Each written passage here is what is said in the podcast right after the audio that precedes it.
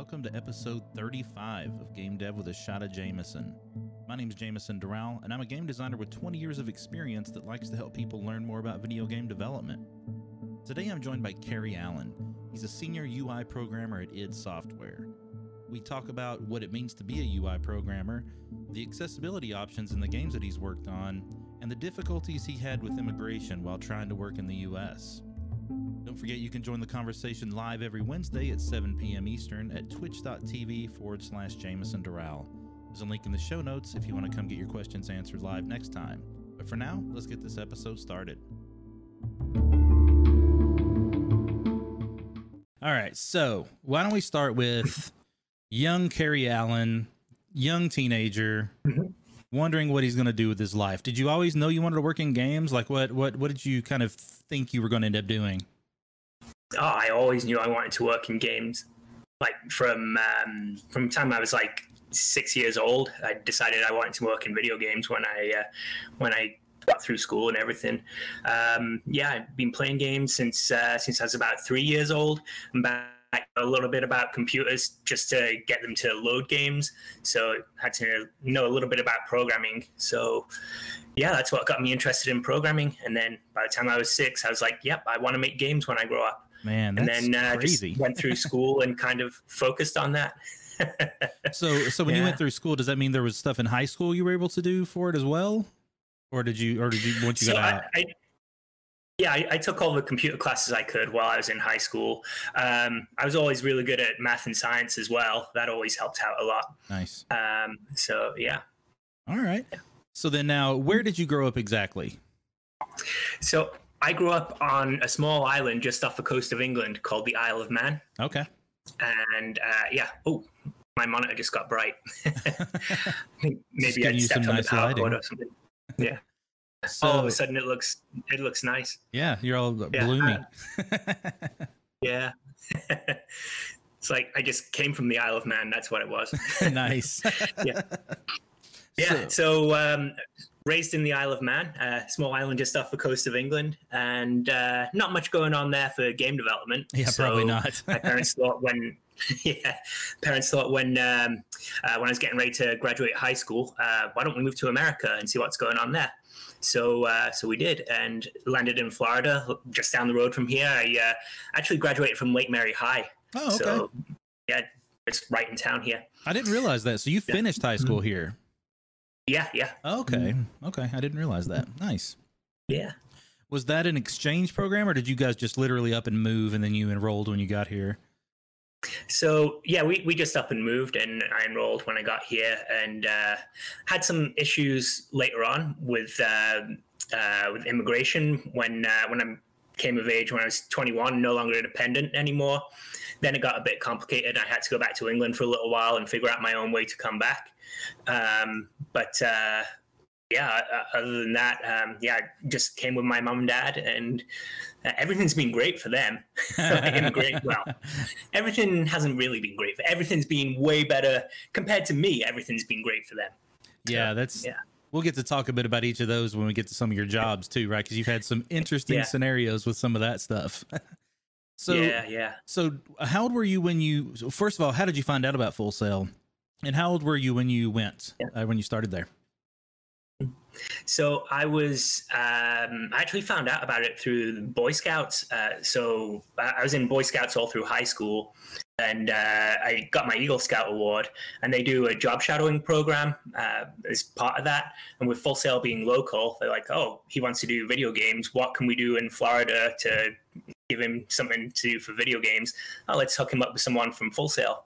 So um, got to know my admissions rep. Uh, basically, they sponsored me for for this um, this uh, dinner for the Eagle Scouts, and uh, yeah, got to know my admissions rep there. Um, I was I was actually 21 by the time I, I started Full Sail. Well, I was 20 and I turned 21 shortly after I started Full Sail, and that's when I became no longer dependent and ran into immigration problems. So I didn't actually graduate until I was 25 Oh wow! but um, yeah, there was a big gap in between where I went back to when I lived in the Isle of Man again for a few years. wow. yeah. So what did you do while you were there? Back when you while you were back there? So um, I there was one shop on the island that built and repaired PCs. So I got hired there. Like I landed on a Friday and I got hired there on the Monday. oh wow! So um, yeah, most of the time I was building, repairing PCs. Um, also worked at GameStop part time as well. Um, I was only there usually at the weekends and worked at GameStop, and then during the week I built and repaired PCs, trying to save up as much money as I could to get back here. All right, yeah. nice. So mm-hmm. you finally were able to get back and finish your education. What what was Full Sail like? What was that experience like for you? And you did game development, right? Yeah. So, t- like, give us some idea, yeah, like, was, what that was like. Yeah. It, it, it was awesome. I loved it. I, I ate it up. Um, you know, the, the, teachers will will teach you a new concept every day, and um, and it, it's all relevant to gaming. It's not like a lot of college degrees. You kind of um, you have to do a lot of stuff that isn't really relevant to what you want to do.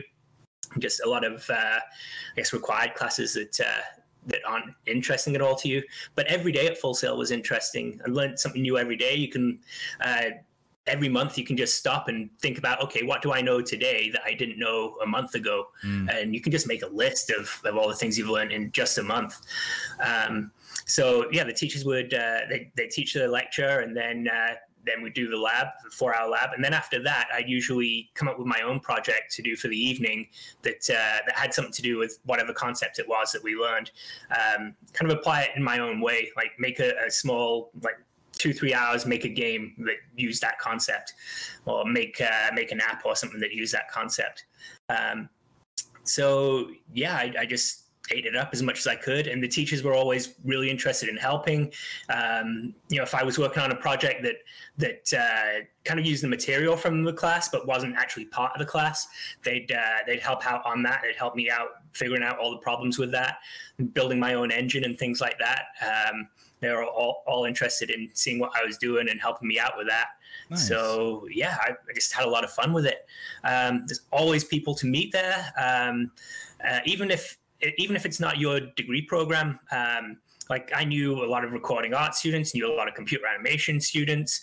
Um, I worked the behind the scenes tour while I was there, so I got to meet a lot of the other programs. Um, and then when it came time for final project, we wanted to do a game that was uh, we were going to enter into the student independent game festival. So all of our content had to be student generated so we couldn't use the staff uh, the staff asset team that they, they give you for final project. Right. So yeah we had to go into classes. We spoke to course directors from computer animation and uh, digital media and said hey can we uh, we come talk to some of your students for for 10 minutes or so? And we'd go into their class and we'd be like yeah we're making this game in final project. You want to give us models and and textures and and 2d uh, art and sound effects for it and we had something like 50 students that, that wanted to be a part of it. Oh wow, that's awesome. Yeah. So uh, Red X just asked, "Are there still students here at Full Sail since you graduated?" yes. oh, uh, are they still teachers? Yeah, like some of your teachers oh, yeah. are still there, right? Yeah, yeah, yeah. Some of them. Um, I think who who we got there. Um, who's still there? Um, so a lot of them have moved around a lot. Yeah, Arthur uh, Johnson like, is still there. Yeah, Kayvon is now in the design degree, yep. but uh, he was in, he was in uh, programming when when I went through. Uh, I think Gallo is in design as well now, right? Yep, and now he he's actually doing the masters. Yep. Oh yeah. yeah. Yeah, there's still quite a few, and lab specialists too. Like it's it's crazy. Yeah. A lot of people yeah, tend to stay there.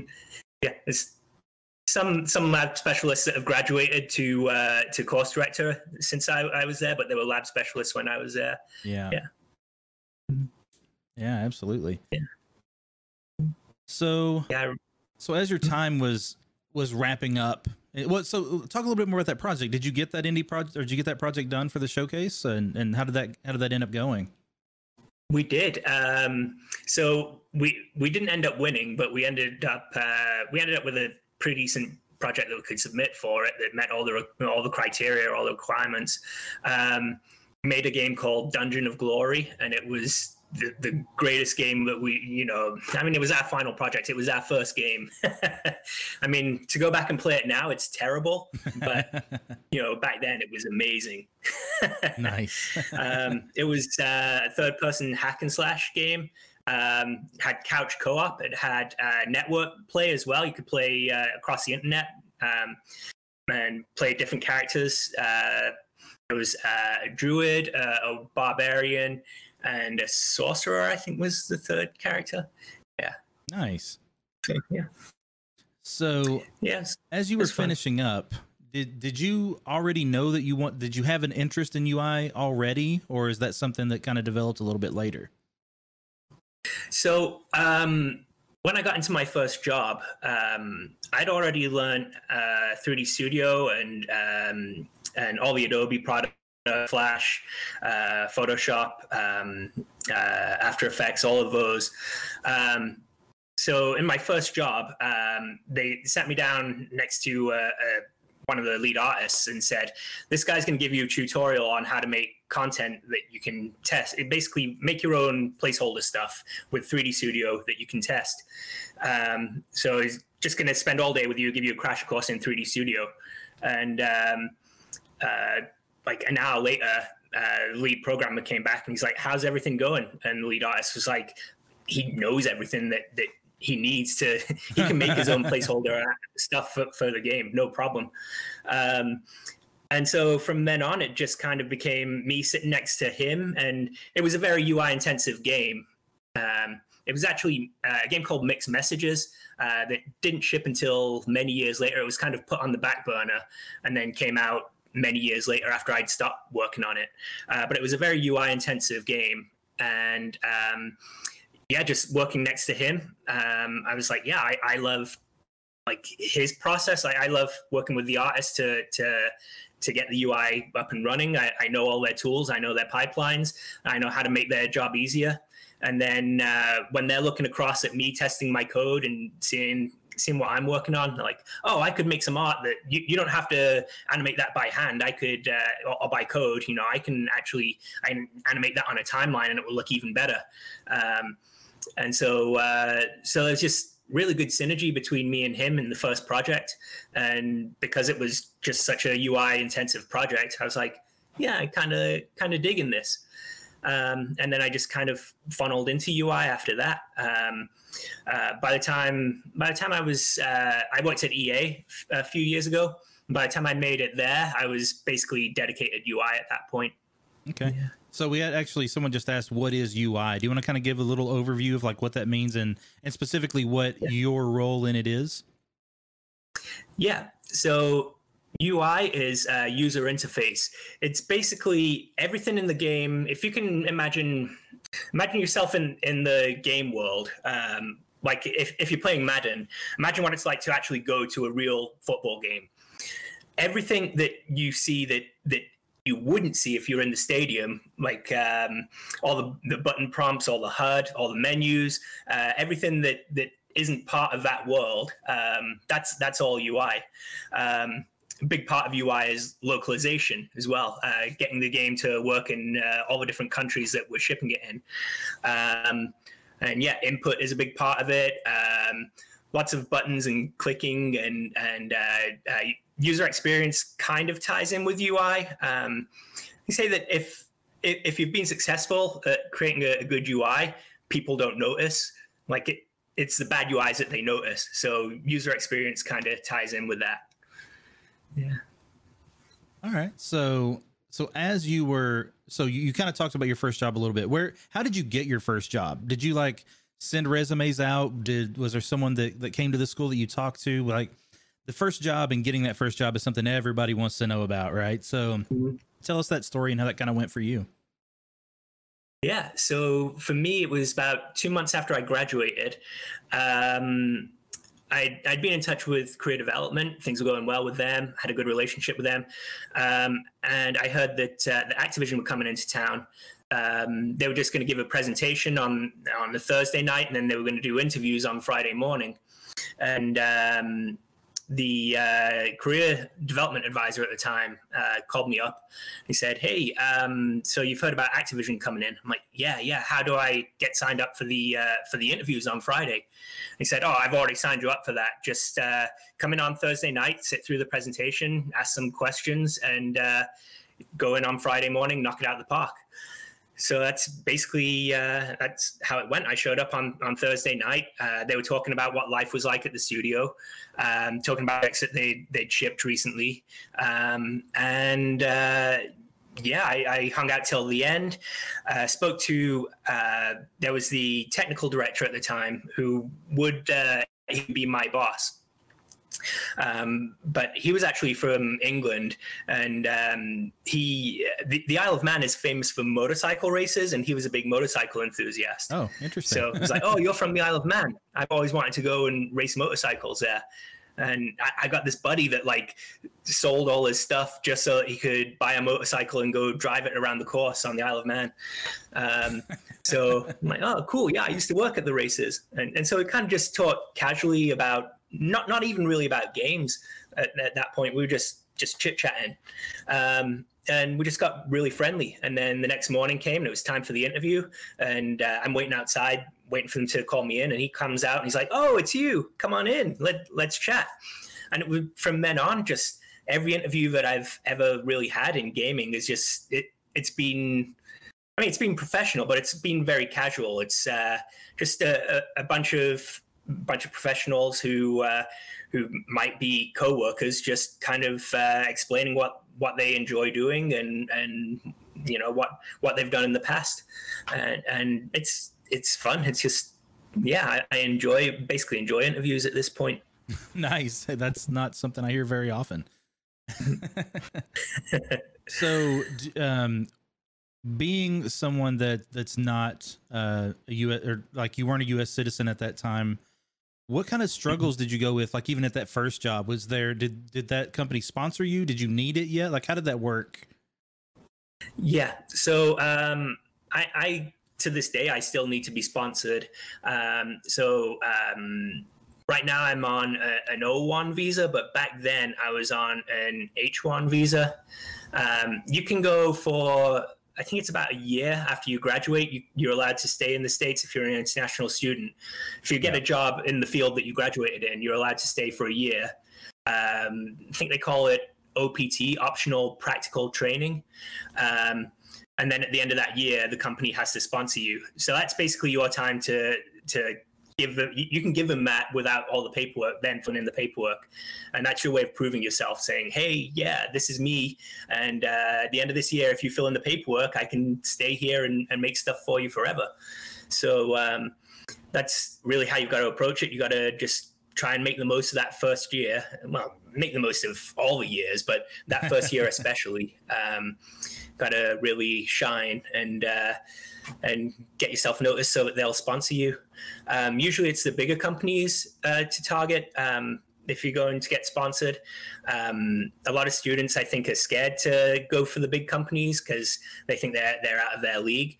But um, all companies need junior people. All, all, companies need people across the spectrum of, uh, of ability.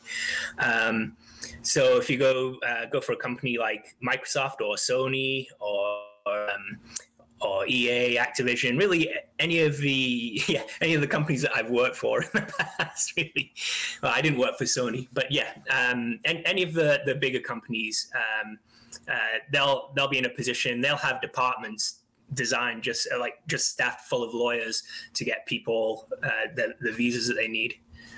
Gotcha. And so, did you? Yeah. How long were you at your first company? I was there for about three years. I was at uh, it was Vicarious Visions, okay. Activision. Nice. And what did you ship anything there? Was the first, or what was the first thing you shipped? Yeah. So I shipped uh, Guitar Hero DS, uh, and then the sequel to that, it was Guitar Hero on Tour was the the, the official title of the DS, and and then uh, there was On Tour Decades was the sequel to that and uh, then I, I uh, shipped Band Hero DS, and then in the middle of all of that was that game I mentioned before, Mixed Messages. I actually spent the first three months uh, when I was at Activision working on Mixed Messages, and then they were like, "Yeah, we're we're going to cut this. We don't really know. We can't get the publishers really interested in this. So we're just going to put this, we're, we're to cut this for now. So they, they cut that project. And I thought, oh, first project, it's been cut. It's never going to ship. And sucks. Uh, but then they put me on Guitar Hero, and I'm like, oh, th- this this will make up for it. yeah, that's probably going to Yeah. ship. Yeah.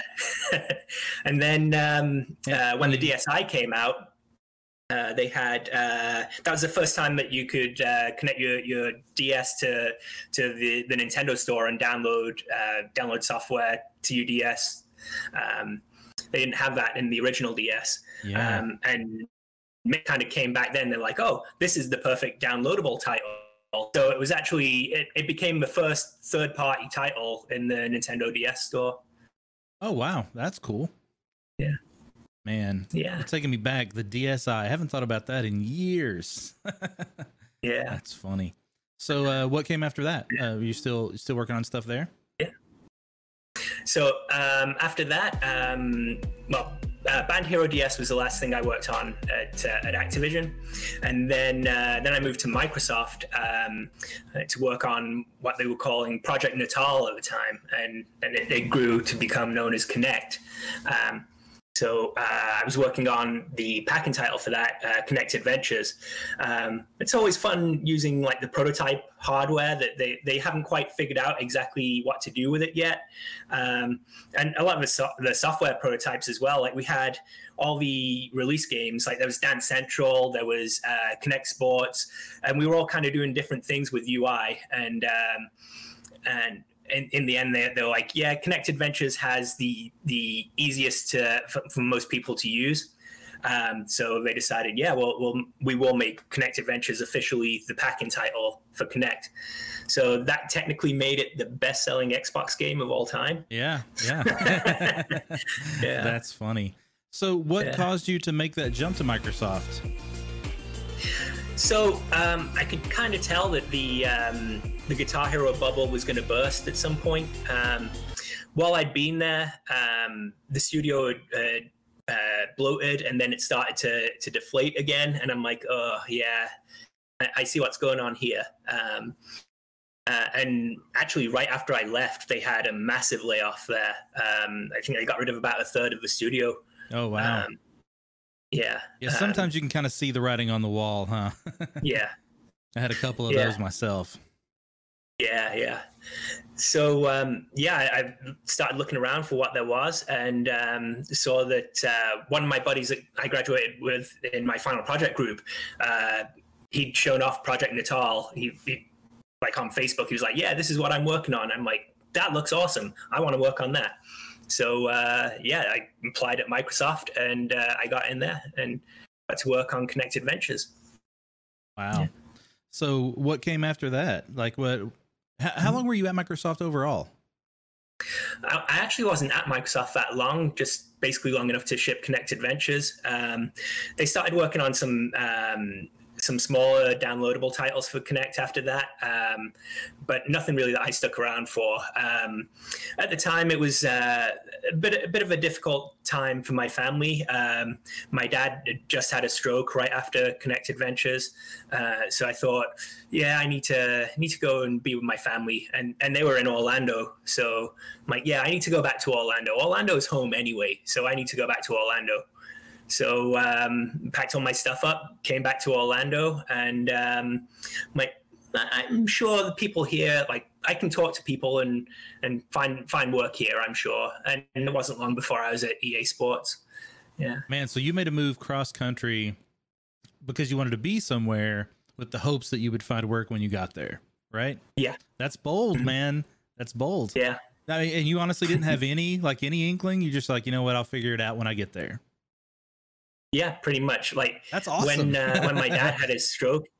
Yeah, when my dad had his stroke, it was just panic stations. You know, I'm like, uh, I, I, I don't feel right here in, in Yeah. Seattle. I, I need to be back with my family, and uh, I just I just have to go. Uh, Yeah. And I just just packed up my stuff and uh, and I left. And um, yeah, I, I I was fairly confident that at some point when uh, when EA had some openings, uh, I'd be in there.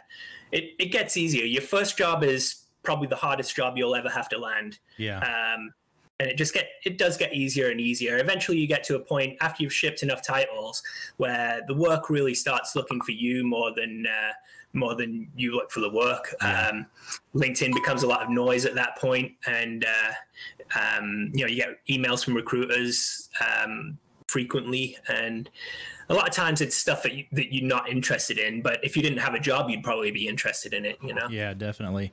And that's why mm. anytime like I, I get the same. I get a lot of recruiters and I always tell mm. them, not right now. I'm not interested right now. Yeah. But I don't want you to stop contacting me because one, at some point I'm, I might need something.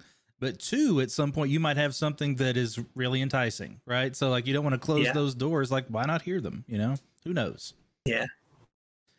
So Yeah. so when you made that move though, how uh, how long had you been in the industry at that point? Like five years or so? Is that At that point, uh, five? Yeah, yeah, probably about five years. Okay. Yeah.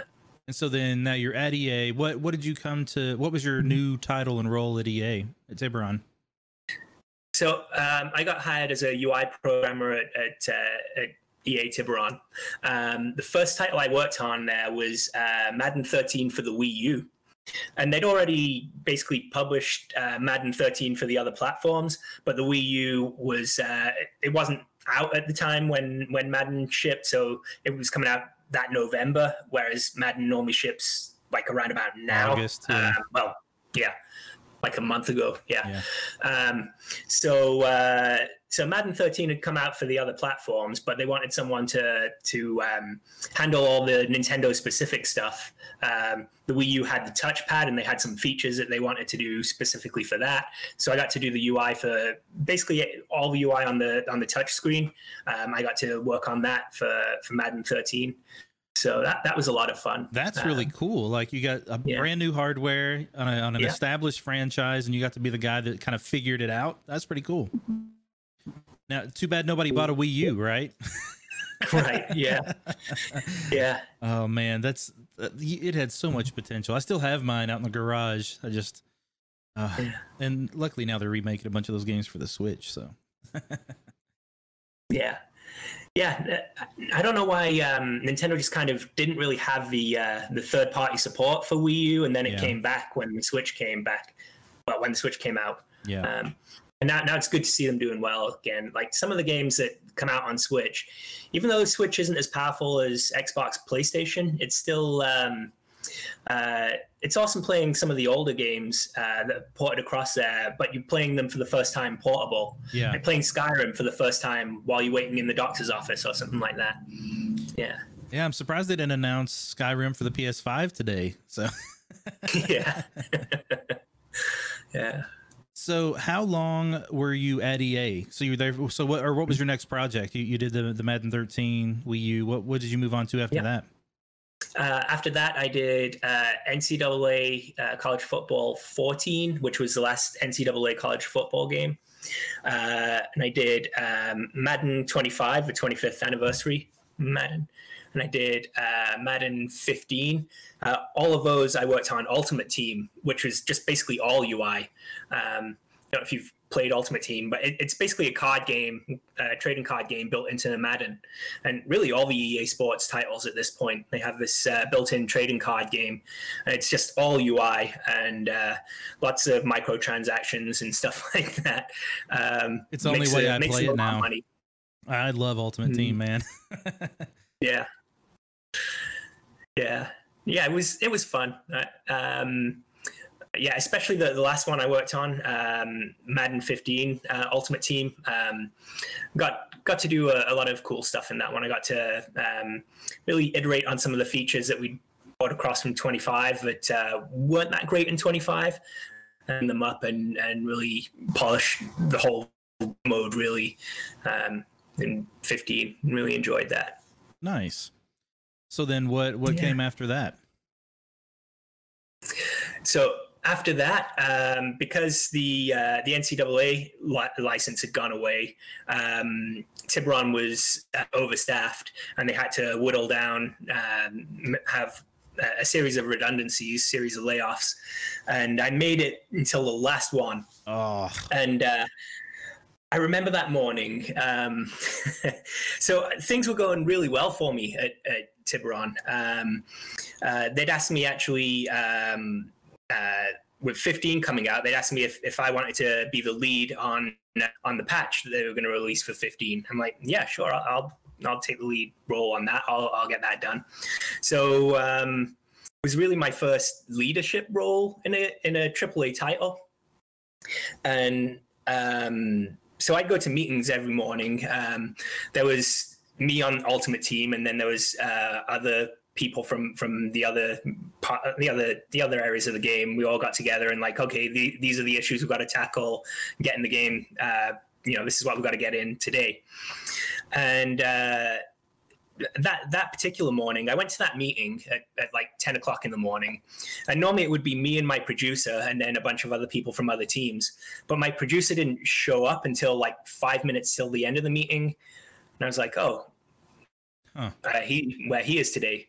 Um, but anyway, he showed up five minutes to the end, and then um, after the meeting, we're walking back to our desks, and I'm kind of filling him in what he missed in the meeting, and uh, get back to my desk, and all, all the guys on the team are like, "Oh, Kerry, thank God you're here. You know, it's it's good to see you." And I'm like, "What did you guys break?" And they're like, no, no, no. This this email went out today saying there was going to be another round of layoffs, and people were just going to start disappearing from their desks, and you haven't been at your desk all morning. And I was like, I've, I've been in this, I've been in a leads meeting all morning. Like, they're, they're not going to get rid of me. They've just made me the lead on this patch. And then uh, then my producer comes by. He's like, Hey, Kerry, you got a second? Come into my office. I'm like, Okay. I'm thinking he wants more of an, uh, of an update of what he missed. And then I get into his office and HR are in there, and I'm like, oh, oh, okay, I see how this is. man, that is brutal. Yeah. When I was at Redwood Shores EA, they had uh, this one conference room on the third floor that was out in the open area, and it had curtains uh, for the windows. And if I ever came in and those curtains were closed, like, uh oh, mm-hmm. it's going to be a bad day today. And then you just look around yeah. to see who was getting plucked from their desk. Like that was a terrifying time. Oh man. So so what yeah. what what happened then? Like so now you're suddenly out of work, right? And like what yeah. what what's next? Like what what do you do at that point? Mm-hmm. So I kind of panicked a little bit um, right then because I, I actually closed on my house the the week that I got laid off from EA. And like the final call with the bank, they're like, "Yeah, we need employment verification." And I'm like, "I hope that like news hasn't made it to like corporate EA that I've been let go yet." you know. So uh but apparently it went through. So uh so I, I closed on my house while I lost my job. So that was that wow. made it even more scary. So wait, why I would have thought at that point you'd have been like, wait, I need to not do this house. So but you're like, no, I'm I'm getting this house. Yeah, I, would already it, it, was a short sale, so I'd already waited for like a year. Uh, I've gone through oh. gone through a year of red tape to get this house. And then when it finally goes through that week, I get laid off. Oh, um, man. But my parents at the time said, you know what? We, we live in Orlando, and if anything ever happens, you know, we'll we'll move in and, and we'll take care of things for you. I'm like, okay. And thank God that, that that I had them to help me out. Oh man. So um so I closed on my house and my parents moved in and I was like, I've I've got to get sorted though right away. Um uh because uh because it was layoffs, they they gave me a, a little bit of severance, um, but still, I, I, needed to get something sorted out pretty pretty pronto. So um, talked to all the recruiters I knew, found out about um, Darkside uh, were were hiring. And Darkside were a smaller uh, a smaller studio down in Fort Lauderdale. They did a lot of um, a lot of outsourcing. You'll find a lot in games. Um, when uh, you, will have people that work for the main company, like how I work for id, um, but when when you get towards the end of the project, you just need a lot more hands. So there's a lot of companies that will just join the team for for a few months while while you ship. And that's right. kind of what Darkside was doing. They worked with Gearbox a lot. So like when Gearbox was getting ready to ship Borderlands and they needed extra help, they they contracted out Darkside. And Darkside they'd done that for a few years. They'd, they'd worked on a few pretty cool titles and they were in a, a fairly solid position, I thought. Um, uh, yeah, I thought. um, no, they, they were they were a really good group. Um, I got down there and made some really cool friends, and found out we're working on uh, their, their, first uh, IP that they'd done just them by themselves, um, and it was going to be published by Microsoft, but it was them doing the development. So, um, so I moved down to Fort Lauderdale to be with them, and I, I was, I was maybe out of work between EA and, and Darkside. I was maybe out of work for like two weeks. Uh, and then yeah, I was down there, uh, and the severance covered that, so that was fine. Um, so yeah, I was down there, uh, basically grinding away on the next game.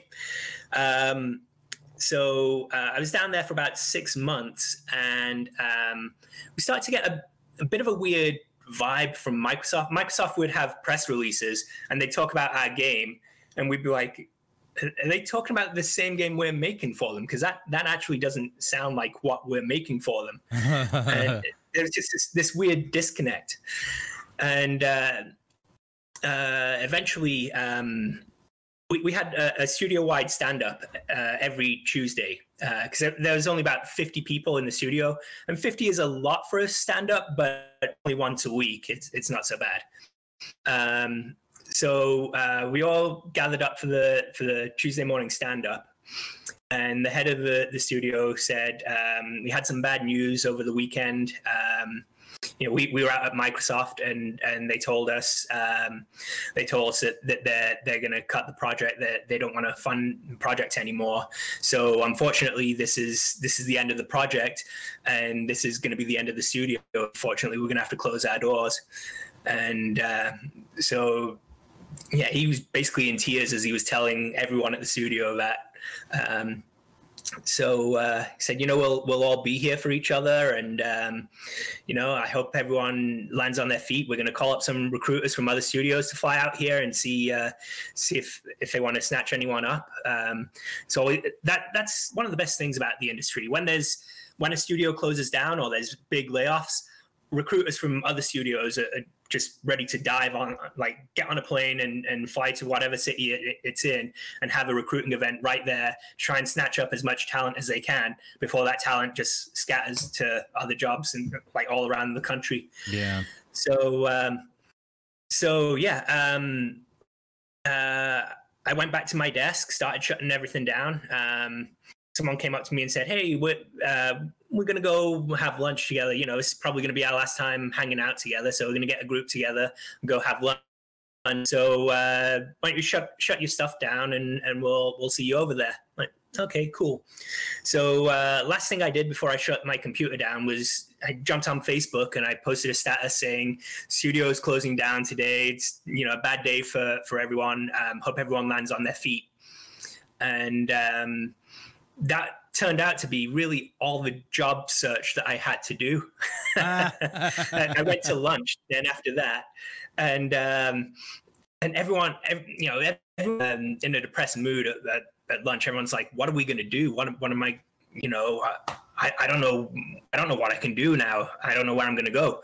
And then my phone starts start just going off text messages, text like lots of text messages and Facebook messages and people calling me I think I'm going to be all right. Yeah.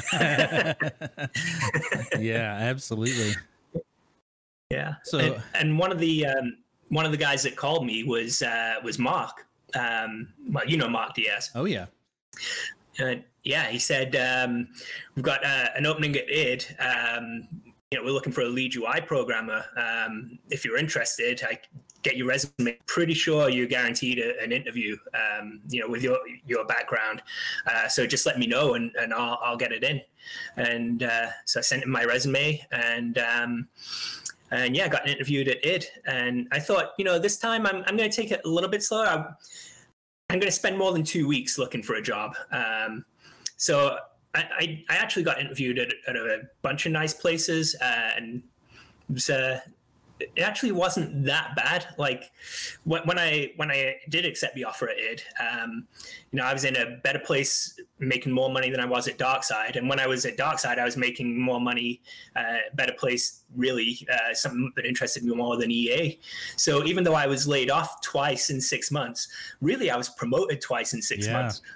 I had this. I tell people that all the time. I said every yeah. time a place shut down, I ended up making more money and getting a better position than I had before. So Yeah. like it's it, it's so it's so interesting, and plus like the way you generally get promoted is to go somewhere else. Like that's Yeah. often what happens in this industry. It's kind of crazy, but hey, that's what Yeah. we live in, right? Yeah. So so before we dig in too much here, there's a question in here. Um, King of Blades asked, "Do you have any advice for an associate software dev that would like to find a job joining an indie team? Do you have any perspective on indie teams?"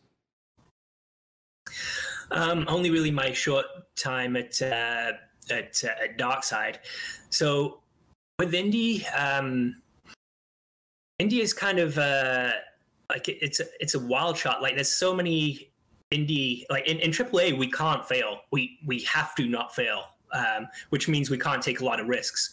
But Indie is the opposite of that. Indie is all about risks. Yeah. Um, so you can work on some really cool stuff and really, really innovative, really creative stuff that you wouldn't get to work on in AAA, and and that's the good side of it. But the bad side of it is people might not understand what it is you're you're trying to sell them, um, and so yeah, a, a lot of indie studios don't have uh, don't have the experience or, or the capital or, Yeah. or just any of the resources that they that they need to really be successful. And uh, I think a lot of times it just comes down to luck. Like I.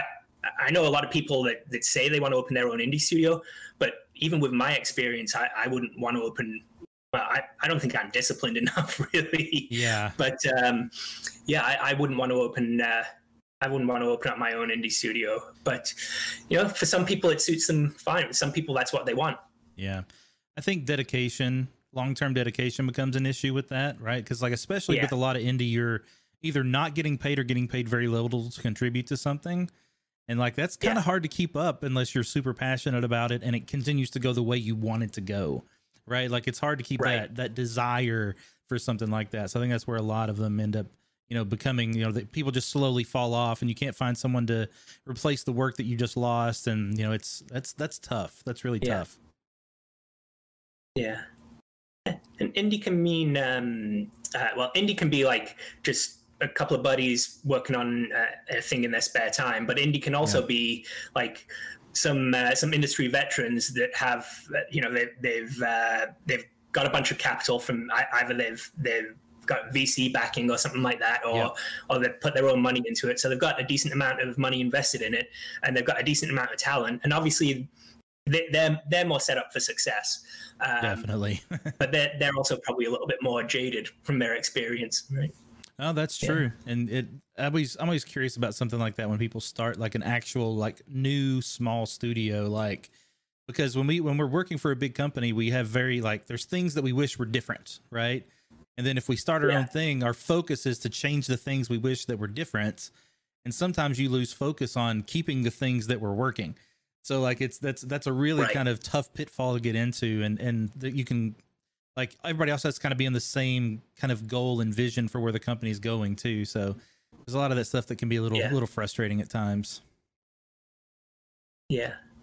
Yeah, there's some parts of the job that, that are just like that. Like, um, I I have no love for Jira or Hansoft, but I I know that I have to keep up to date with them. I know that if no one uses any project management software, if, if no one knows how the project is is going, no one's keeping track of things, then uh, then things are going to fall apart very quickly.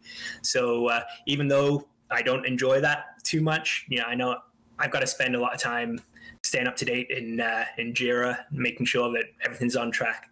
Yeah. Um, and yeah, if you're running an indie studio, you you, you are Jira basically. You you are you are the management. You you are what what's keeping that uh, that studio alive. You're you're keeping everyone on track, and yeah, it takes a lot of discipline, a lot more discipline than I have.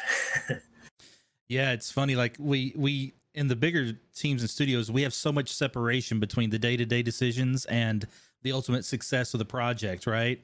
So the smaller Yeah. the team gets, the more the closer that gets to where every decision has much bigger impact. But it's also, you know, there's the risk of being wrong and setting yourself back, Right. and that, that's that's scary. That's really scary. Oh Yeah. man. So so as you're you you do your interview at id and you I'm sure you knock it out of the park and you're there. What what was the first thing that you worked on? Like what what did they bring you on for? So the first thing I worked on was um, uh, was Doom 2016.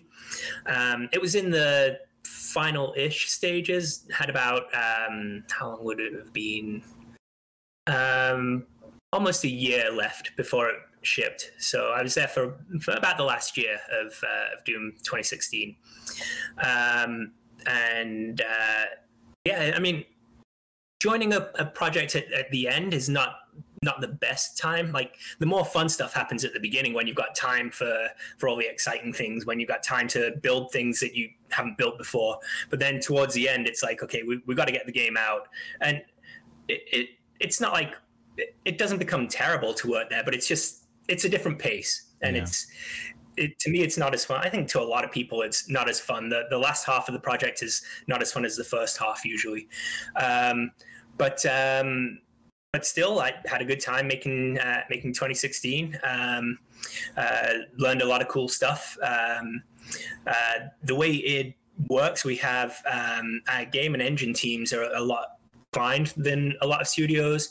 Um, I've worked at studios where we've been using uh, like Scaleform to do our UI, and basically, if it doesn't work, got to live with it. It's like if if something in, in Unreal is broken, you you got to live with it. Unless you work at Epic, in which case you can fix it. Right. And that's right. kind of the situation I'm in at id. If if something in our engine doesn't work, I have the power to go and fix it. Um, and and that was that's very empowering. Like when when you're not tied to what's given to you, when when really the only thing stopping you is, is your own imagination. If you're like, I want to make this feature in our engine, like you can go ahead and make it. Um, and that's uh, that's really empowering to to be able to do that. Yeah. Um, so yeah, I learned a lot about um, uh, really lower level uh, coding, um, uh, performance, um, you know, uh, uh, handling uh, your memory footprint better. Um, a lot of a, a, lot of the, the lower level engine sort of level of, of, UI programming, and started getting into that. Um, and and that really really started to excite me, just because the the way it is, like people people are excited about engine stuff, and um, so I was in the right place for that. Um, and uh, and that's really what I do now. I um, uh, I have the, the, UI team that work with me, um, but uh, I, I take a lot of the lower level tasks. Like if if we come in and text is broken, like there's no text rendering to the screen, someone broke text, they're like, okay, this is this is something that Kerry would look at. Um, uh, a lot of the localization issues. Um, um, you know, if uh, if there's some key on a Japanese keyboard that we don't support and, and they want to support it, be like, okay, well that's that's one for Kerry. Um, yeah, things like that. Um, yeah, uh, and and our, our, whole UI pipeline, getting stuff out of the content creation tools and into the game. Um, that's that's all stuff that I work on. Um, and then the UI team uh, uses all, all those tools, uses that pipeline uh, to make uh, make the games that, that you guys play. Nice. Yeah. So we got a question here. Um, what are the different management styles that you've seen in the industry, and what's your preference? Um, so I think there's always there's like this set of scales in in every um, every game development company, and you've got production on one side, and you've got design or implementation. Like programmers would also go on this side, but it's it's mostly design action. And um, in a lot of studios, the uh, the scales are tipped on production. Like producers have the final say. Um, it is is kind of I wouldn't say it's completely the other way, but definitely designers have a bit more weight, and and the the uh, the programmers, the uh, the people actually working on it. Well, producers are working on it too, but um, you know the people who aren't who aren't direct management have uh, have a bit more say. Um, we kind of have um, have a lot of the benefits of being an indie studio, of what an indie studio would have, um, while still having a lot of the uh, the luxuries that uh, that a, large studio would have, all, all the funding and safety nets that come with that. Um, but um, everyone just kind of trusts everyone at id. Sounds weird, I suppose. I, I don't know, like you're not being micromanaged, right? And people, yeah, uh, it, it, it's a really nice environment, um, and yeah, I think that's just because in that scales, um, the, the production isn't as heavy. The producers and management aren't as heavy on those scales as they are in, in some other studios. I've uh, I've worked at other studios where it has been basically production has the final say, and it, it's like I, I go to them and, and say, you know, you you've got me scheduled to do this, but it would probably be a lot better if if I did this if I I did that if I made this other thing and we handled this whole system this way instead. And they were like, "Yeah, you should probably just do what's uh, what what's in Jira." And I'm like, "Okay, I'll I'll keep making mediocre games then." Man, that's rough. Yeah, Yeah. I think I think the the most important thing personally for any kind of like creative endeavor, especially one like this where there's so many people that are impacted, is autonomy. Like my management Yeah. style personally that I like to use and also that I like to be a part of is like come in and give somebody a box to work within. Make sure everybody understands what's going on, right? But then give them a box to work within and let them figure out what the right way to do it is and what the best result is going to be because they're the expert on that particular thing, right? And if they're not, then, you know, they need to talk to people and figure it out, right? right. So I enjoy that. Yeah. That's what I want to do. That's what I do when I can. Yeah. Yeah. I think uh, actually when you get a bit more senior as well, you have uh, you have a bit more luxury like that. Like for a junior programmer, um, like you could come in and probably for a junior designer and junior artist as well. You come in coming in in the morning and uh, or come in the beginning of the week, and your lead will say, "Hey, this week or today, I need you to get this, this, and this done." And pretty much if if you get those tasks done in that timeline then no one's going to complain. That's well done. Um, as you get more and more uh, like in, into a, a more senior role you're the one kind of figuring out okay what needs to be done. Uh, and, and then you you you delegate it to the to the junior guys right? No well you you know you you uh, you you mentor the junior guys. You give them what they can handle and you take what what they can't handle. And uh, uh, but but you're the one that kind of finds these tasks. You're the one that that uh, that does the deep diving. It's like okay this is broken. This needs fixing. Uh, we need to work on this feature.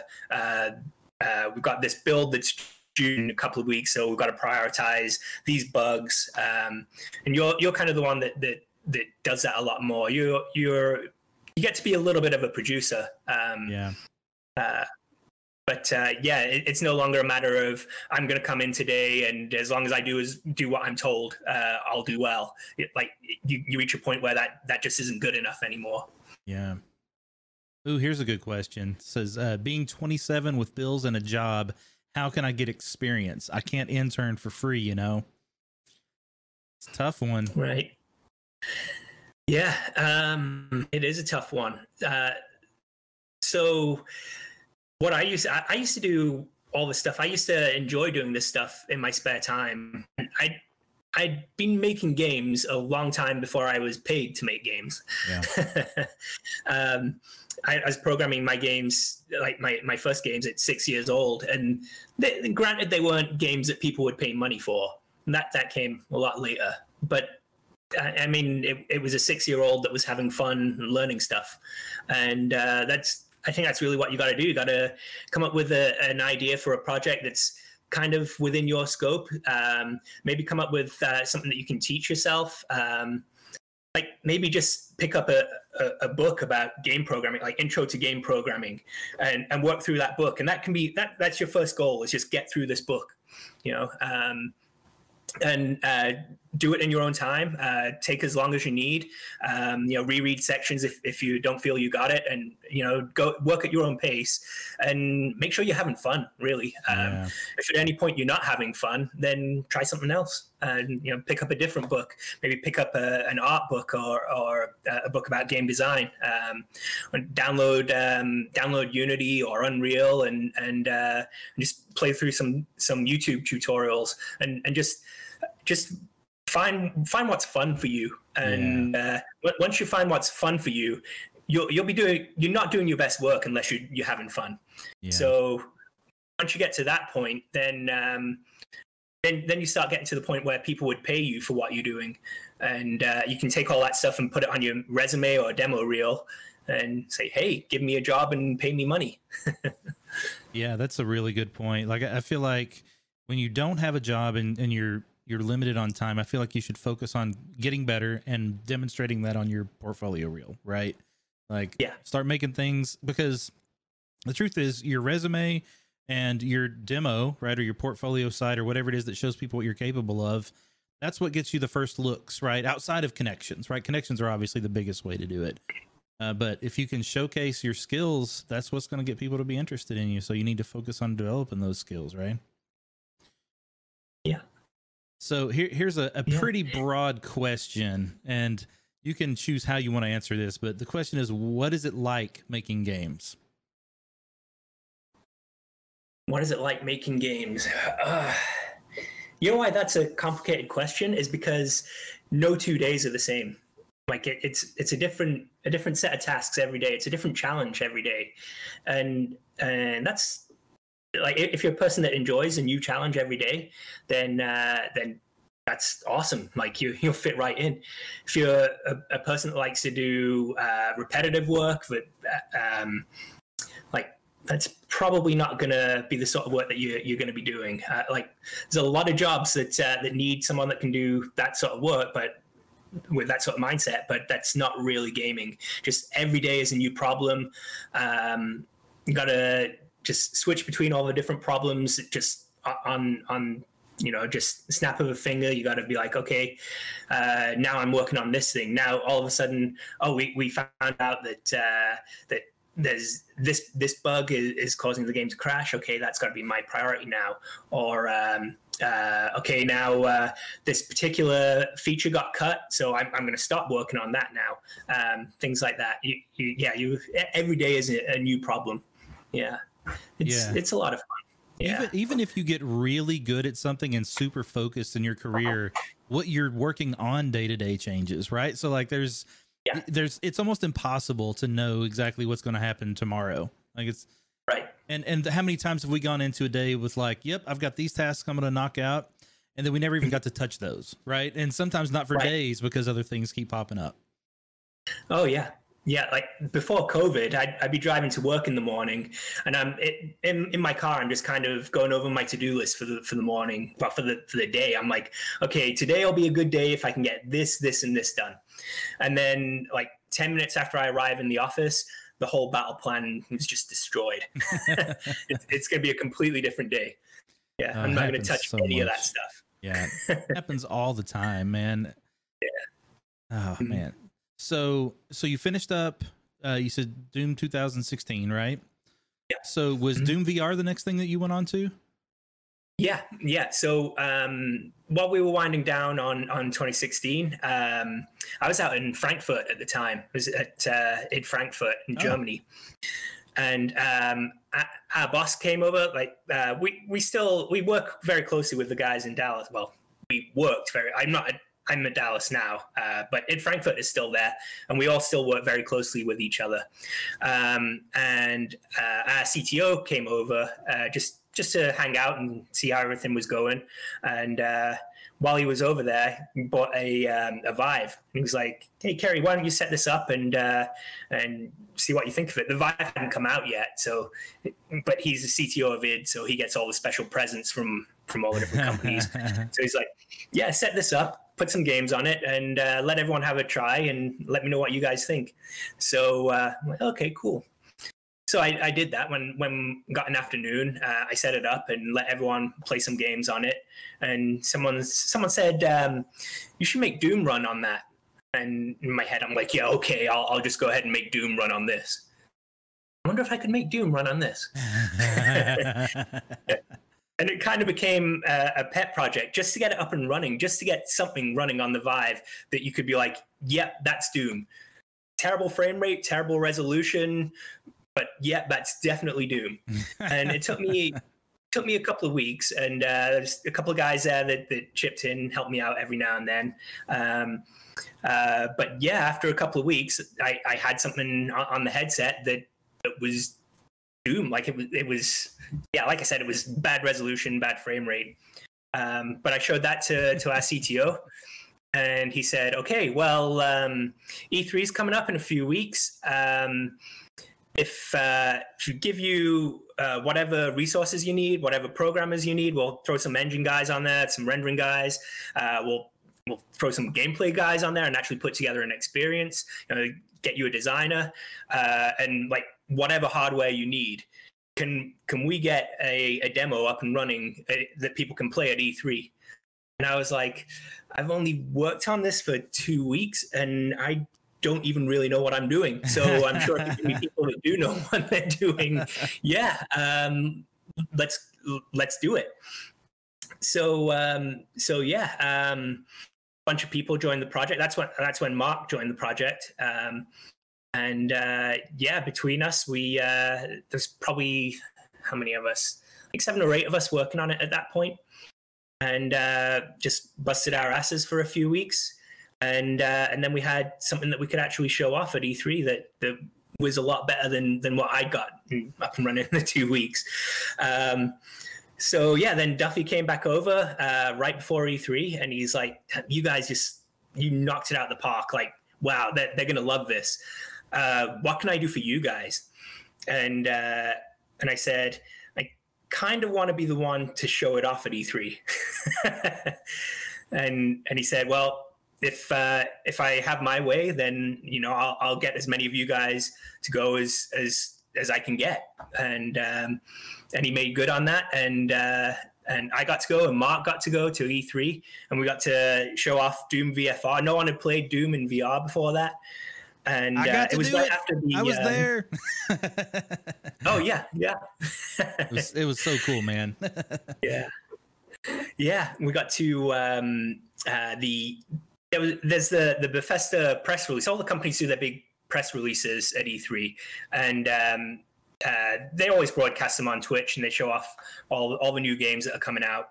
And then uh, a lot of them will have uh, a party afterwards, and that's what we have at, at, Bethesda every year. We'll we'll show off the games, and then we'll have like another area where where there's a party for for all the media people, and they can come and play the games.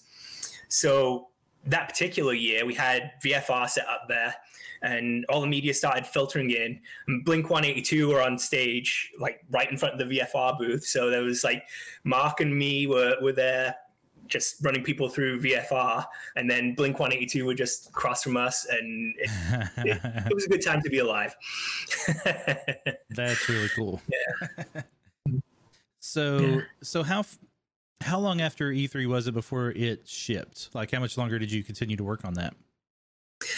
So um, uh, not long after E3, uh, I ended up coming back to uh, coming back to America, moving back to Dallas, and I actually got pulled off of VFR for for a while. Um, I got put on. Uh, they were making a, a, a, big patch for 2016, mm. the 666 patch. It's known as right. Um, and uh, they completely revamped the multiplayer. Uh, just yeah, redid all their multiplayer um, and a lot of UI into it. And so I got pulled off of VFR to work on that for a little while. And I was gone for probably about six months working on that actually, because it was a massive patch, it was a massive update. Um, and um, in that time, uh, Mark and a bunch of the other guys were still working on it.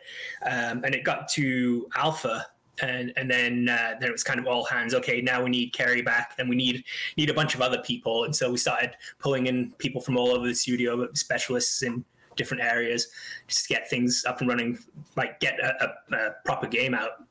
Um, and yeah, around the same time, um, the the other studios in under ZeniMax were working on VFR title, well, VR titles. We were working on doing VFR, but um, uh, Bethesda were working on uh, on Skyrim VR and on Fallout VR. Yeah. Um, and we were all kind of working together on that. Uh, well, all kind of collaborating, uh, sharing sharing our tech, and uh, uh, I got to show off uh, Skyrim and, and Fallout at a few events. I got to show them off at show them off at QuakeCon, uh, and that was pretty cool. Nice. Um, yeah. Um, so yeah, that that year actually at QuakeCon, uh, you, would come up to the booth and we'd give you the choice. Do you want to do Skyrim, Fallout, or Doom?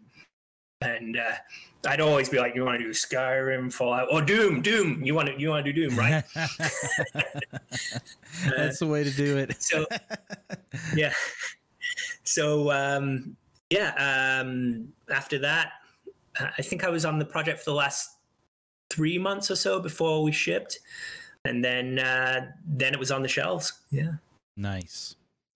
And so then from there, oh, real quick, I wanted to ask one thing real quick. Uh, the the Mhm. big patch that you guys did for Doom, that multiplayer was done by a different studio, right? And then you guys took took it in house and fixed the multiplayer as part of that. Is that is that what happened there? I'm trying to remember. It was, uh, I think it was Certain Affinity did. Uh, I, I think they did the multiplayer maps for it, Okay, but we did all, all the UI changes and everything. Gotcha. Okay.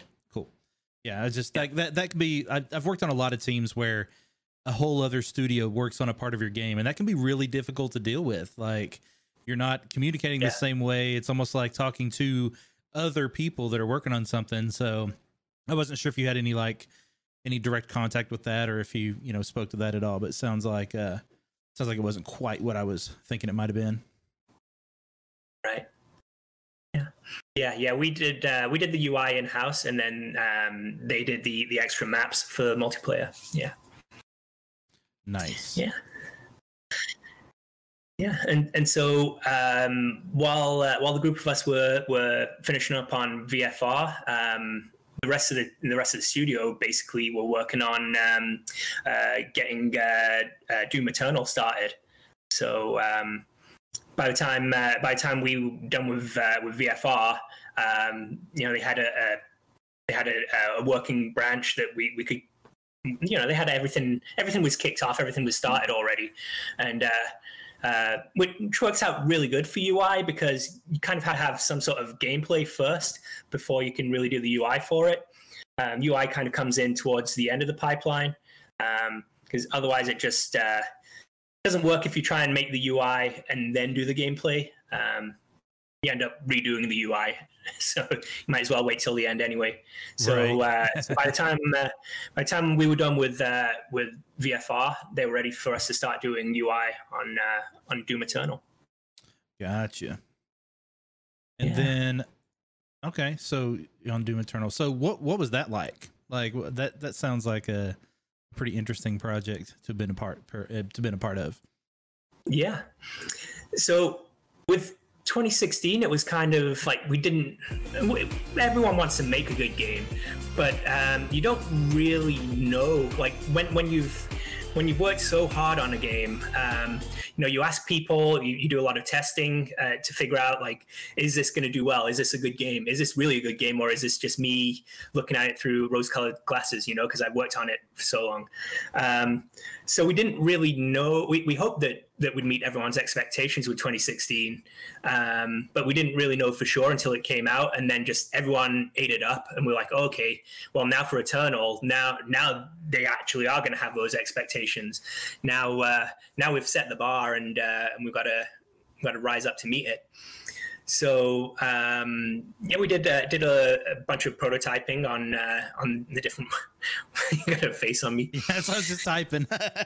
Yeah. it picks it randomly and it put it right on your face. yeah.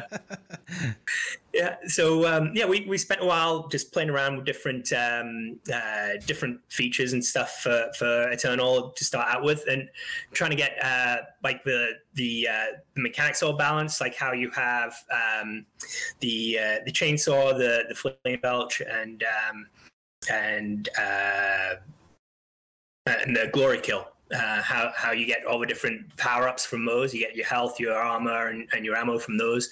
Uh, spent a while trying to get that balance, trying, trying to get the meta of the of the game sorted out uh, and make it feel make it feel really solid. Um, and uh, yeah, I think uh, we, we got some really good designers that uh, did a great job of balancing all, all of all of that and balancing all our weapons. Um, balancing all, all the power ups you can get, all, all the different runes. Um, so yeah, a lot of a lot of testing, a lot of uh, a lot of balancing of those. Um, and then while that was going on, um, we were doing the UI to try and match everything. And we went through well, you always go through a few different iterations of UI. The, the first one you do is somehow never quite right. Mm. Um, uh, but yeah, I, I, I, was, I was happy with what we shipped with in the end. I think um, it was it was louder than a lot of UIs, and a lot of people when they were watching Doom Eternal thought, "Oh no, that that's going to be pretty, uh, pretty." Uh, uh, invasive. This this UI is going to be distracting. Mm. But then um, they, I don't think they realize how fast the gameplay in Doom Eternal is because Yeah. when people play it, they're like, "Oh wow, yeah." I- If, if that didn't flash like hell, then I wouldn't have I wouldn't have noticed it. Yes, Uh, that is true. Yeah. All right, real quick, I got to take one more shot here, so I'm going to play my shot song while I do this. Give you a second to breathe.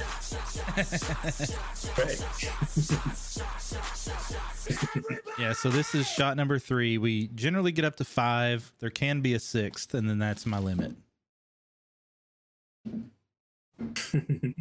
So I'm just looking at my phone. Let me put that away. You're all good, man. all right, so so now we've kind of caught up, right, to where you are today. Yeah. So what what is I mean obviously you can't talk about what you're working on, but like what is what is life like for you right now? Like what's what's it like to work at it that you can talk about? Um, what can I talk about?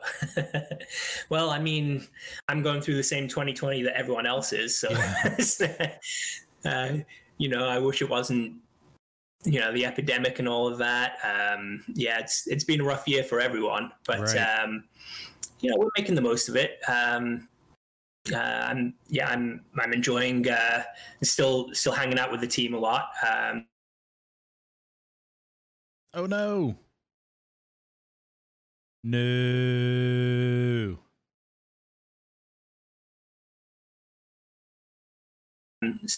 Oh, oh, oh, are you coming back? did, oh, am I back? I think you're back. I think you did it.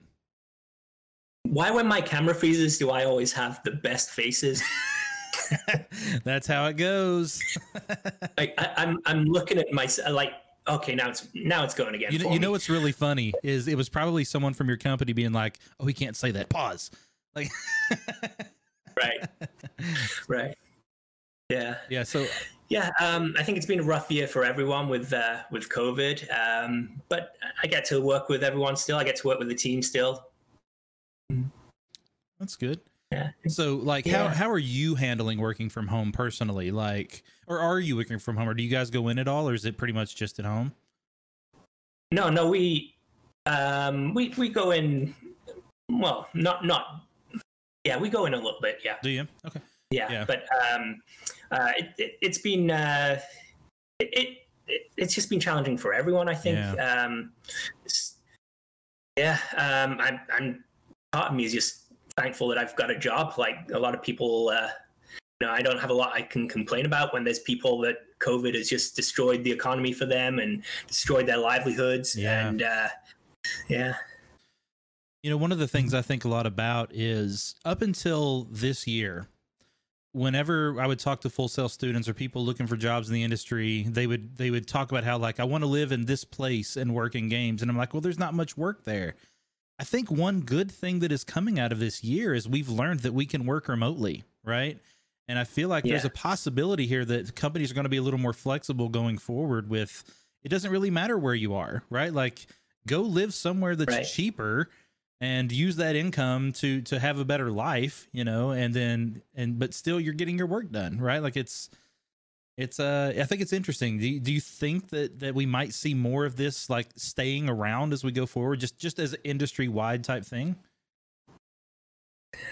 I think it'd be good if we did. Um, I I think there there is there is stuff that you gain from being in an office with people, being in a studio with people. True. Um, but I- don't think it's I don't think it's as essential as uh, as people thought it was before this, as um, as kind of our, our industry had kind of assumed it was before this. So um, I don't know. I think it, it might be it might be an option for for more people going forward, and if it gets more people into gaming, then uh, then that'd be awesome. Yeah. Here's another thing I think about. Had this happened 20 years ago, even 15 years ago, it it would have been a nightmare for our industry. right? Because like we didn't have the, the the conferencing tools that we had. We didn't have the ability to, you know, work from home on nice machines and you know use the internet to send that stuff quickly yeah. to other places. Like we kind of had this happen technologically at at a good time, which is really weird to say. But I, it, I'm trying to look at the positive and be like, we're we're handling it okay, right? Like our industry in general seems to be doing okay with it, and there's hope for some potentially good changes out of it. Silver lining, maybe. Yeah. yeah.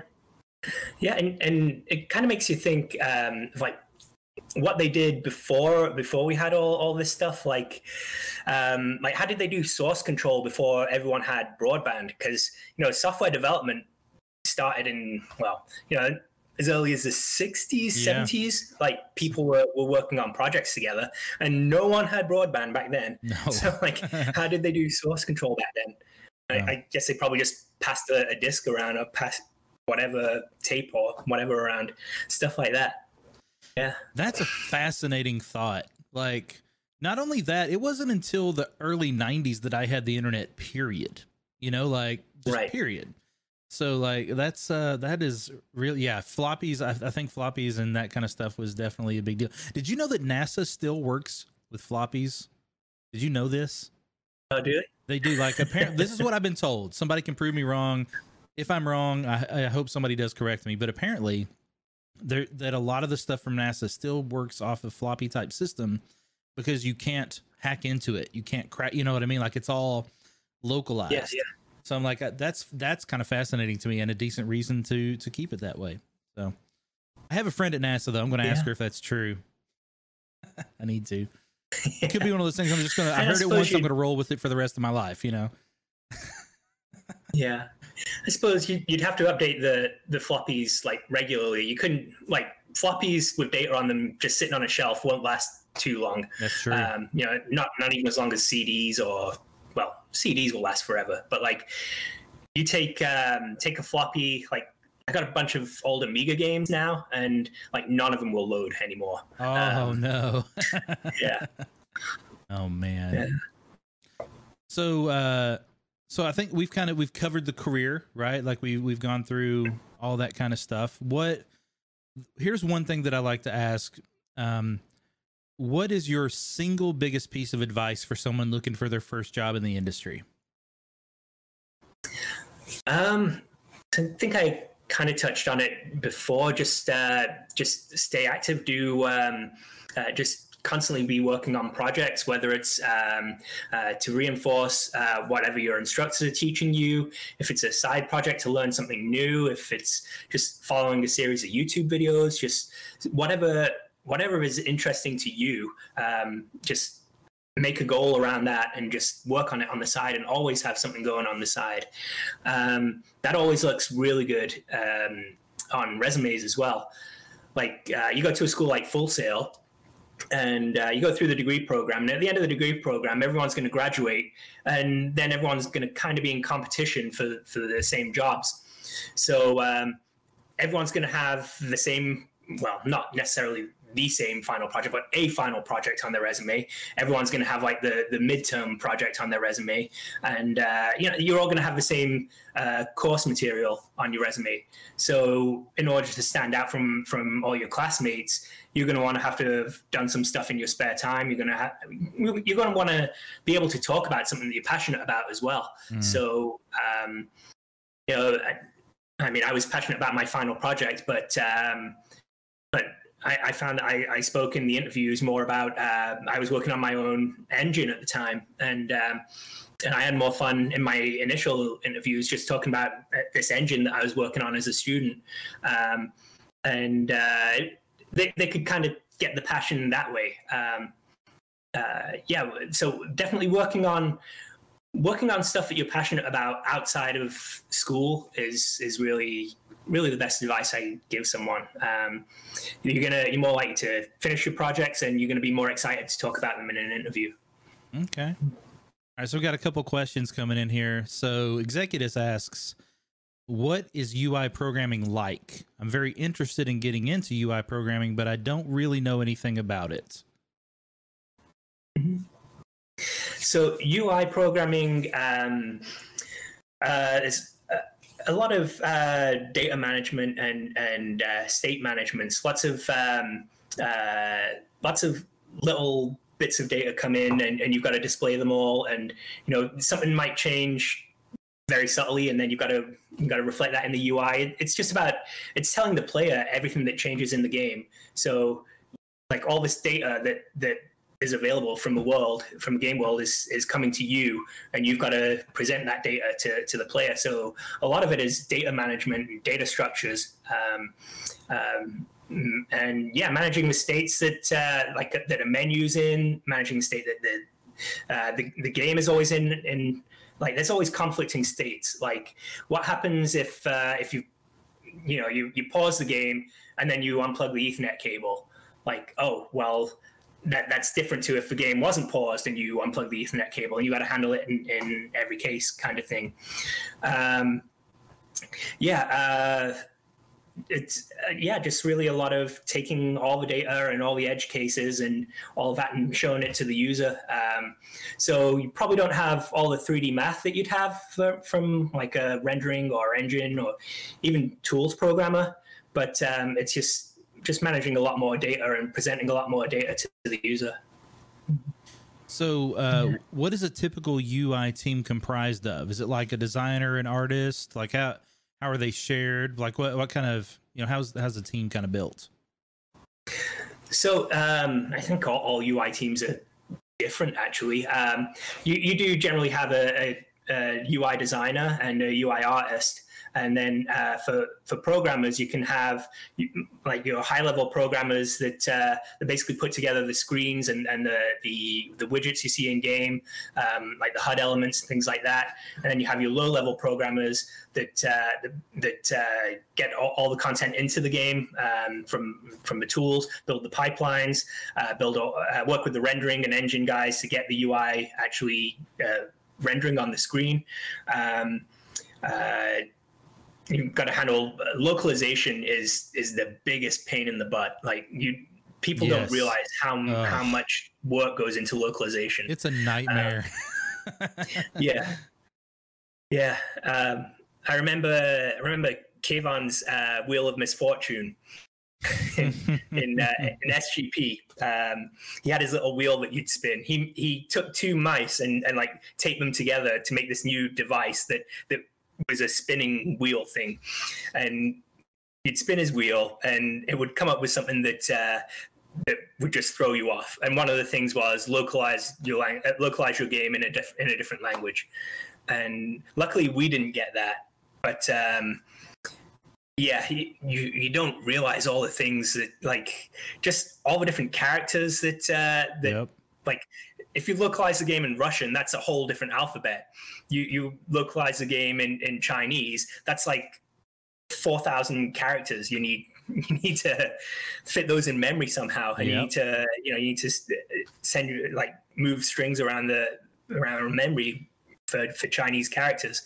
You you localize the game for Arabic, and you're you're reading backwards. you know? Oh my gosh!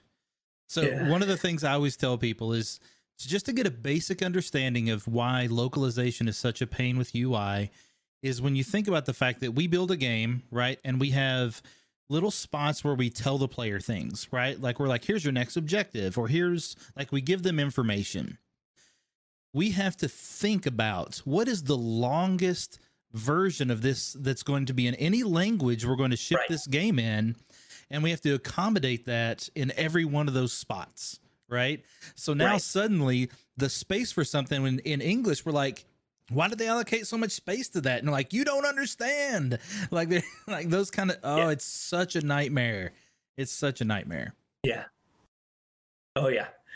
Yeah, like you've got uh, an OK button, and in English it's like four characters, so it's like an inch long, and then uh, then you turn that to German and it's five, six hundred characters. I yeah, um, it just yeah, it doesn't fit anymore. Uh, Germans, uh, Germans a pain like for for um, for long words, like German translations. They they like when when I was in Germany, I learned a bit of German, and it, it's actually very simple, but it's very it's very literal Um, like uh, the word for gloves in in German translates as hand shoes, which is uh, which is you know a lot longer than gloves.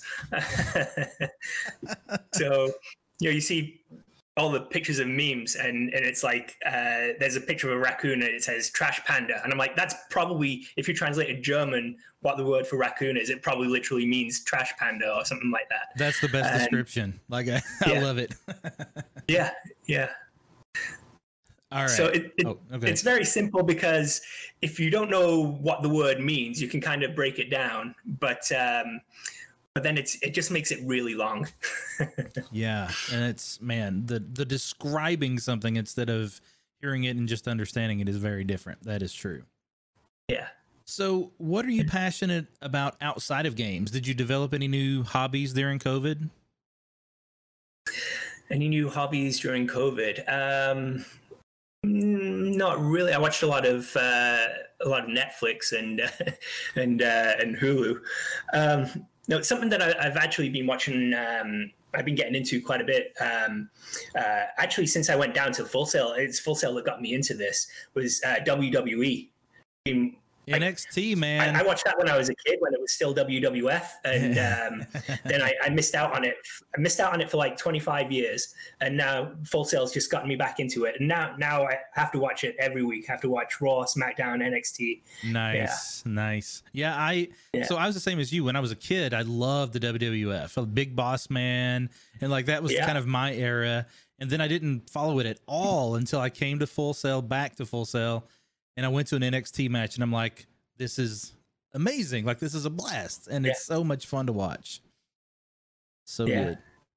That's funny. I like Yeah, that. I kind of felt bad because I was kind of indifferent. They were they were like, "You want to go see this NXT match, uh, this NXT event?" And I was like, I guess I'm not doing anything else tonight. And then I I I went there thinking that NXT is just like amateur, like I, I don't know, like like not the the level you'd expect Raw or SmackDown. like the production And- quality would be lower, Yeah. right? Yeah. Right, right, yeah. But then then when I was there, I was like, wow, this is this is the real deal. And like these these guys are really talented. You know, these these uh these, these superstars are actually really talented. And uh, then seeing uh, NXT get brought really into the same spotlight that Raw and, and SmackDown has been in. It's like, yeah, NXT has grown dramatically over the last year yeah. and and it, it's well deserved. Like they, they they turned me into a believer again. You know? You know, I think I think the mistake you made was forgetting how Full Sail makes like they put their best into everything, right? Like Yeah. the production quality of everything that they do for NXT is just off the charts awesome. I love it. Makes me so Yeah. happy to every time I get to go. yeah. All right. So, what have you worked on in the accessibility field with UI? Have you worked on anything in that area?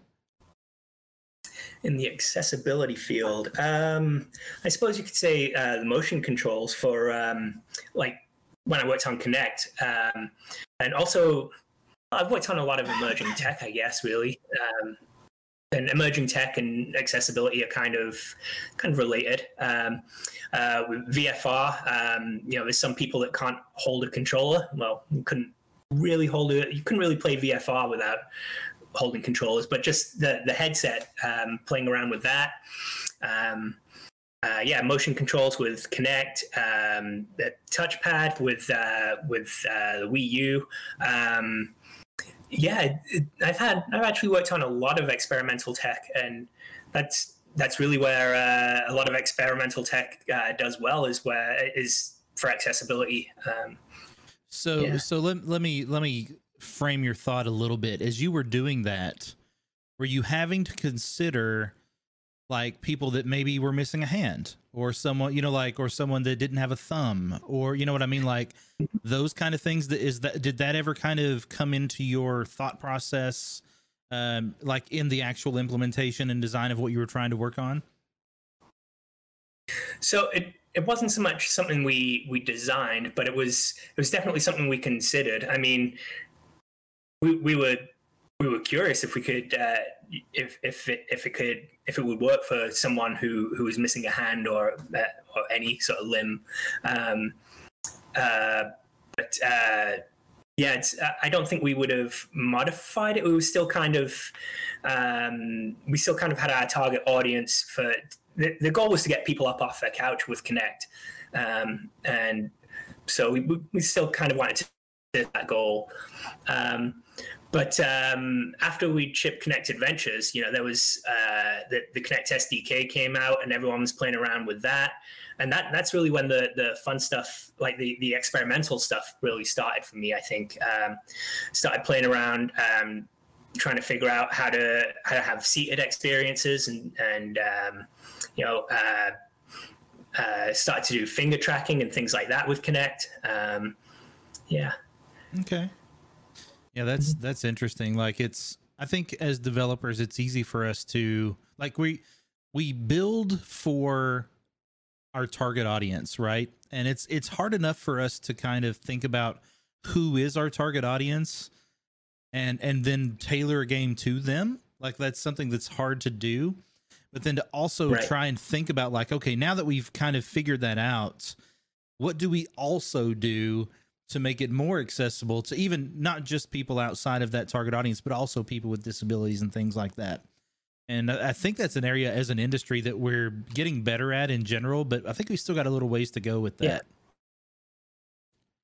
Yeah, yeah, yeah I, I think you you well, I say like as as an industry, we all just kind of learn. I, I guess I, like the, the things the advances you've seen in, in UI in, in the last 20 30 years of, um, have been really good. Like uh, 20 30 years ago my mom would never have played games but now uh, like her phone she plays on her phone.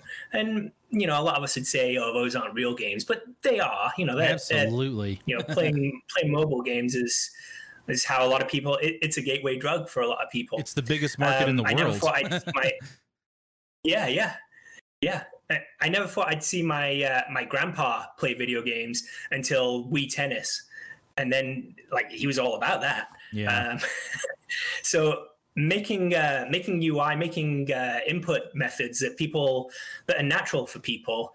Uh, you know, you give give someone a, an iPhone and and they know what a pinch does. They know what a swipe does. You know, you tell them to swipe and they understand that. Um, and and I think that's really like coming up with those conventions and and um, coming up with those ways to to to really explain the game without actually explaining it. Like if I put you in front of a shooter and give you uh, give you a PlayStation controller, I don't have to tell you what button it is to fire. I don't have to tell you what button it is to pause. Like you you instinctively know those at this point. And I, I think UI has uh, has come a long way in, in establishing those those guidelines, and um, just as more and more, you know, we'll learn more and more. Uh, we'll come up with more and more creative ways, uh, and, and we'll include more and more people. Um, you know, there'll there'll be new methods that we'll come up with for UI that uh, that will cater for for people with disabilities a, lot more. And um, yeah, gaming and and so, just software in general will will be for everyone. Yeah, that makes sense. I like it. Yeah. All right. So Savdes asks, what is your UI pet peeve? Or is there anything you regularly see in game UI that you wish would change? Um, anything that I see in in UI that I that I wish would change.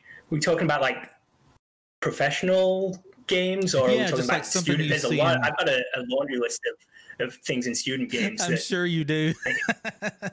yeah. well, I mean, well, actually, let, us yeah. address both of those, right? Because I think let's talk about the student stuff first, because we see a lot of. I'm sure you do, like I. You see a, a lot of common mistakes made by new developers, right? So, like, what, uh, what, what's, what's something that sticks out as like, I wish people would stop doing this or learn to do this better. So if I if I get to see a demo of your game and I know the name of the font you used, that's bad. Ah. especially if that font is Arial or Helvetica or something like that.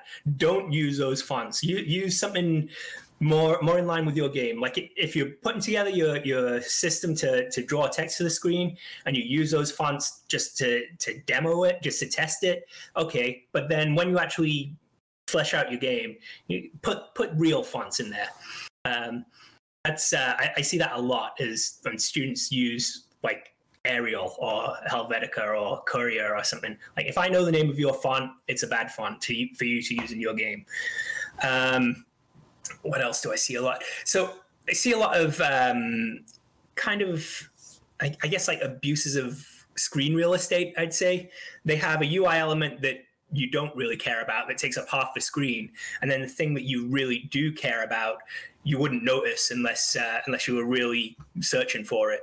Um, you see that a lot. Um, like there's a lot of things in a game that you that you you you only really need to be reminded of very occasionally but then there's some things in the game that you need to be reminded of pretty much every frame and and they should um, they should take up the real estate on the screen accordingly okay. What about is there anything just in what we currently accept as as ui that you know in professional games that you think could be improved or that you wish was better? Um, anything in professional games? Um, that, that's a that's a bit more bit more of a challenge. Definitely. Um, definitely. And you may not have anything that comes to mind but um, i'm trying to think of anything that like really bothers me and so well i've played a lot of animal crossing recently okay and like that game has the worst UI. Like they they they've almost made a game out of bad UI. Like if you fixed all the UI issues, like it wouldn't feel right anymore. Like there has to be UI issues in there. Like the fact that um well, it's more of a UX thing, I suppose. But the fact that um, uh, going to the airport and then uh, getting your friend to open the gate so you can go visit their island, and then you go over to their island, and then um, uh, their buddy who's already on their island puts puts their, their system to sleep, and then you lose all your save. Oh no! Uh, yeah, it, yeah, it's it's pretty volatile. Oh, and um, you can you can quit that you can quit multiplayer by going back to the airport and flying back to your own island or you can just pull up the menu and say quit basically. But if you pull up the menu that's the brute force way of doing it. And so if anyone else is in a dialogue and you do that way it will just kill the, the whole save. Like it, it will just reset everyone. And and it doesn't tell you about that at all. It's just like he wants to be on his own island. We'll put him on his own island. Oh man that yeah is frustrating. yeah. It's funny because I feel like every time I, I start an Animal Crossing game, I have to learn how to play an Animal Crossing game again. Like it's so different and it has so mm-hmm. many things that I think are just it's like that's the way we've always done it, so we'll continue to do it that way. And I'm like, that's not a good reason to continue to do things. Like but people right. bought more of that than anything else last this year, so okay, like I guess it's right. working. So. Yeah, they, they they did just break all the rules. For, like one of the things, you, if if you're gonna you're gonna turn your console on for the night and you're, you're thinking I'm gonna play with my buddies. You know, I've been thinking about playing with my buddies all day. I'm home now. I'm gonna jump on my on my Switch specifically to play with my buddies. And you turn it on, like you should be playing with your buddies in 30 seconds. Yeah. Like on any game, like 30 seconds later, after you turn turn it on, you should be in a in a match with your buddies, not listening to some pelican say, "Are you really sure you want me to open the gate?" And it's so many screens, and and then oh, there's just so so much. Uh, they, they did it so badly. Um, yeah. Well, their whole friend system with the code and stuff is still irritating to me too. But I don't know, man. Like it, like it should be easy to connect with people and and just like let me play together. Like if that's what your game is trying to do and that's what I want to do, like let me do it easily. I'm with you on that. Yeah. Yeah. All right. So we're getting close to time here. So I want to ask is there well i actually have two i have two questions the first one is so i'm not sure if you know this about me you may or may not i'm colorblind these glasses help me see color mm-hmm. a little bit better. That's why I have them. How much of an impact does that have on what you do as a UI programmer? That actually has a lot of impact on uh, on what we do in UI programming. I don't know if you saw some of our uh, uh, color features in in Doom Eternal. this is where I get to brag a little bit, right? there you go. So um, yeah, we, we have uh, a bunch of different uh, a bunch of different uh, color systems. Um, if you don't like the HUD, uh, the default HUD is is green and red. Um, if you don't like that, you can change it to a bunch of other colors. You can change it to a, a blue color scheme or or uh, I think there's a pink color scheme in there and a bunch of a bunch of other different color schemes. Something that that, that suits your your playstyle more. Um, uh, even if you're not colorblind, it, it's something that some people just want to go in there and, and you know they they prefer the, the the blue HUD because it's I guess it's more subtle, or or they prefer the the pink HUD because it's more aggressive. Um, in addition to that, we've got the the different um, uh, colorblind rendering modes. So um, you can actually change the the settings, um, and it applies a a, um, a rendering filter onto onto the game. So to help colorblind, um, that probably would be a little bit more weird for someone that didn't have colorblindness. Um, but uh, still, it's yeah, it, it it's a big deal. Um, I remember watching uh, watching a video uh, for one of the designers who worked on Halo Wars, who was colorblind, and um, and one of the pieces of feedback he gave was that uh, you should be able to see enemies on the there's like a mini map and he said you, sh- you should be able to see enemies. It's not really useful to me only seeing allies on, on the mini map Mm. and they said you can see enemies on on the mini map he's like what, what do you mean? Like there's red and green dots for allies and and enemies. And and the whole time he thought they were the same color Wow. Yeah, I, I get that feel. Mhm. I get that feel. Yeah, it's uh it it's one of those things that and I I loved especially at Volition. Um I was known as the colorblind guy, so I could I was someone that uh would be able to, you know, like I would bring that stuff up a lot, you know, because uh, that mattered to me. And uh, so uh, I was able to make some pretty good change over there, which was nice, and started at least getting people to think about it, you know. Yeah. And like that, but it's like you know, it's five percent of your population you're talking about that at least has some kind of struggle with it, and it it's a Yeah. big struggle, right? When you're talking about like what you say, I can't differentiate friend from foe. That's what I've dealt with my whole life. So that's uh that Yeah. is not a great pro or it's not a great situation for me to be in, you know. or if you're you're playing a first person shooter and um, like the player names appear above their heads and it's red for for an enemy and green for a friend and you can't really tell it takes you an extra second to you have to really look at the skins to figure out which one they are because you you don't get that red and green Yep. um, yeah That's why I was always terrible at multiplayer because like it would take me a split second to distinguish friend from foe, and that's just enough time to get killed. Happened a lot. yeah So Yeah. team deathmatch didn't work very well for me. All right. Yeah. La- last question for you. Do you have any any like just pieces of general wisdom or something you want to make sure that people know about you or about getting into the industry? Just something that you're passionate about as far as working in games.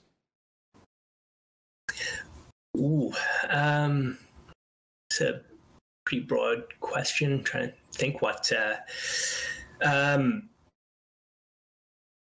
I don't know. Um, I mean, I, I'm passionate about UI. Obviously, that's that's my field, and I wish there was more people that, that graduated that were more interested in UI. A lot of people, I think, see uh, gameplay, or I, I think people are either technical or they're creative.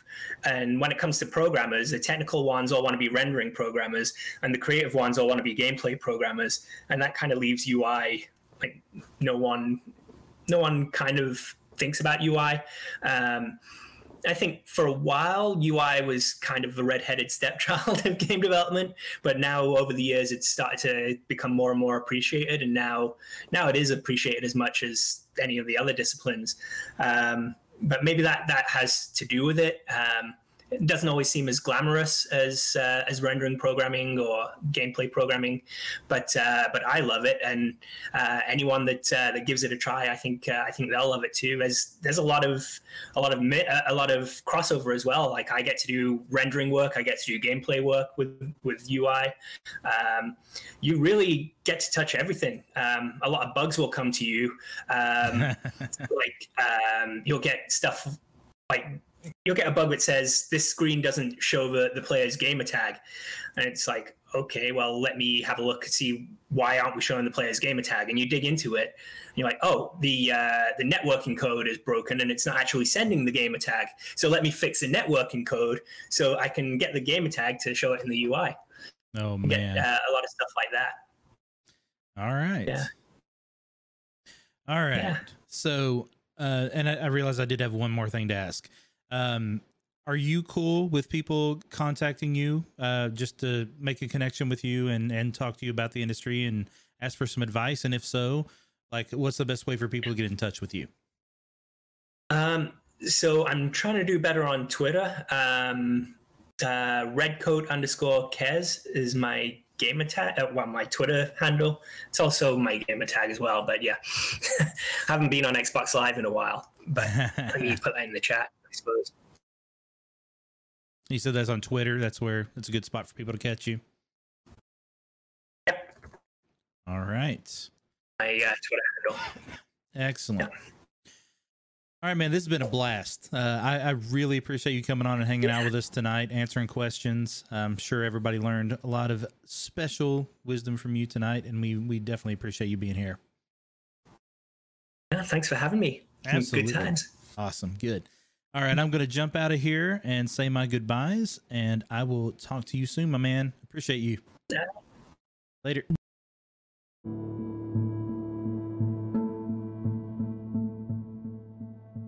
Thank you for listening. And don't forget, you can join us live every Wednesday night at 7 p.m. Eastern at twitch.tv forward slash Jameson Doral. Every Tuesday, I'll have a new podcast episode ready for you. Be sure to follow me on all of my social media using the links in the show notes and join the dev team Discord to be a part of the conversation anytime. We'll see you soon.